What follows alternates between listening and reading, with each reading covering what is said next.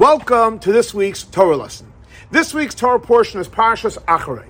The question of the week is, what is the great impact of doing mitzvot? So in this week's Torah portion, the Torah says, we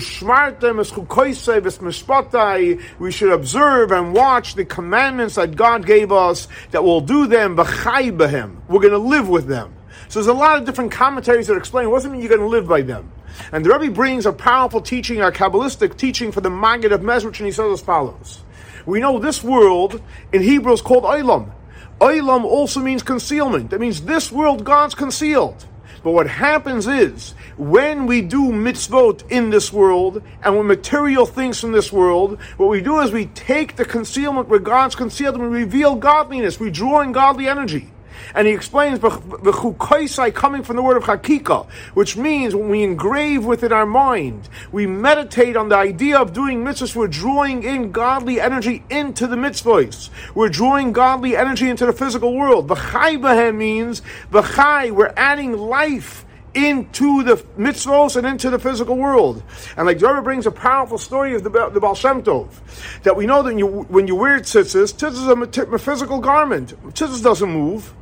But when you're able to look at the Baal Shem Tov's you saw that even though the Baal wasn't moving, the tzitzis itself was moving. So how are the tzitzis moving? How is the garment moving? And the answer is because he prayed and he meditated and he learned the laws of tzitzis, you were able to see godly life force in it.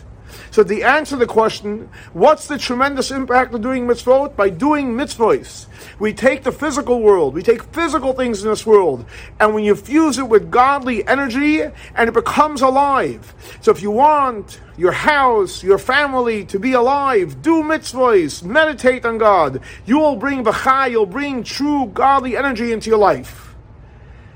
Thanks so much for joining us for our weekly Torah lesson. This week's Torah lesson is dedicated to the memory of Baruch Ben Ayaleib, Shlomo Yosef, and Rachel Baslipa. May the souls be elevated by Torah we're studying in their memory.